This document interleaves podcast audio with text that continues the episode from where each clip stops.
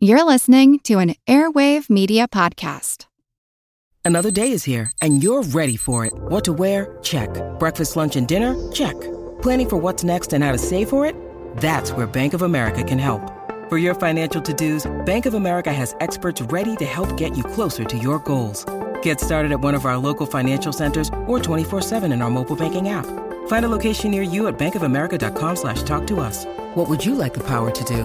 Mobile banking requires downloading the app and is only available for select devices. Message and data rates may apply. Bank of America and a member FDIC. Scientists are finding new ways to track antibiotic resistant bacteria. I'm Jim Metzner, and this is The Pulse of the Planet. In order to monitor antibiotic resistance globally, it makes sense to zoom in on the DNA of the bacteria. Amy Pruden is a professor of civil and environmental engineering at Virginia Tech. We can begin to monitor the DNA that's in our drinking water, in our sewage, on our food. Every gene is different because it's made up of different components, and we call the order of these components a DNA sequence. Up until recently, we didn't have a good way to break DNA down into its components.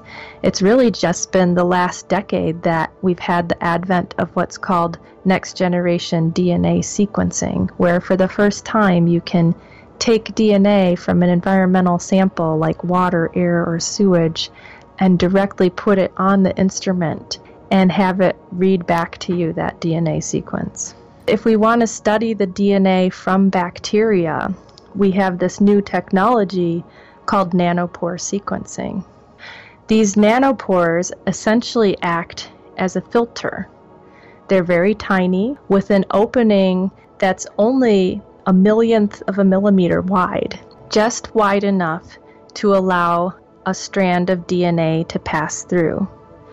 DNA is a long, stringy molecule and as that passes through the nanopore, it can read the sequence like you would read the colored beads on a string. Reading a bacteria's DNA sequence will help scientists monitor antibiotic resistance around the world.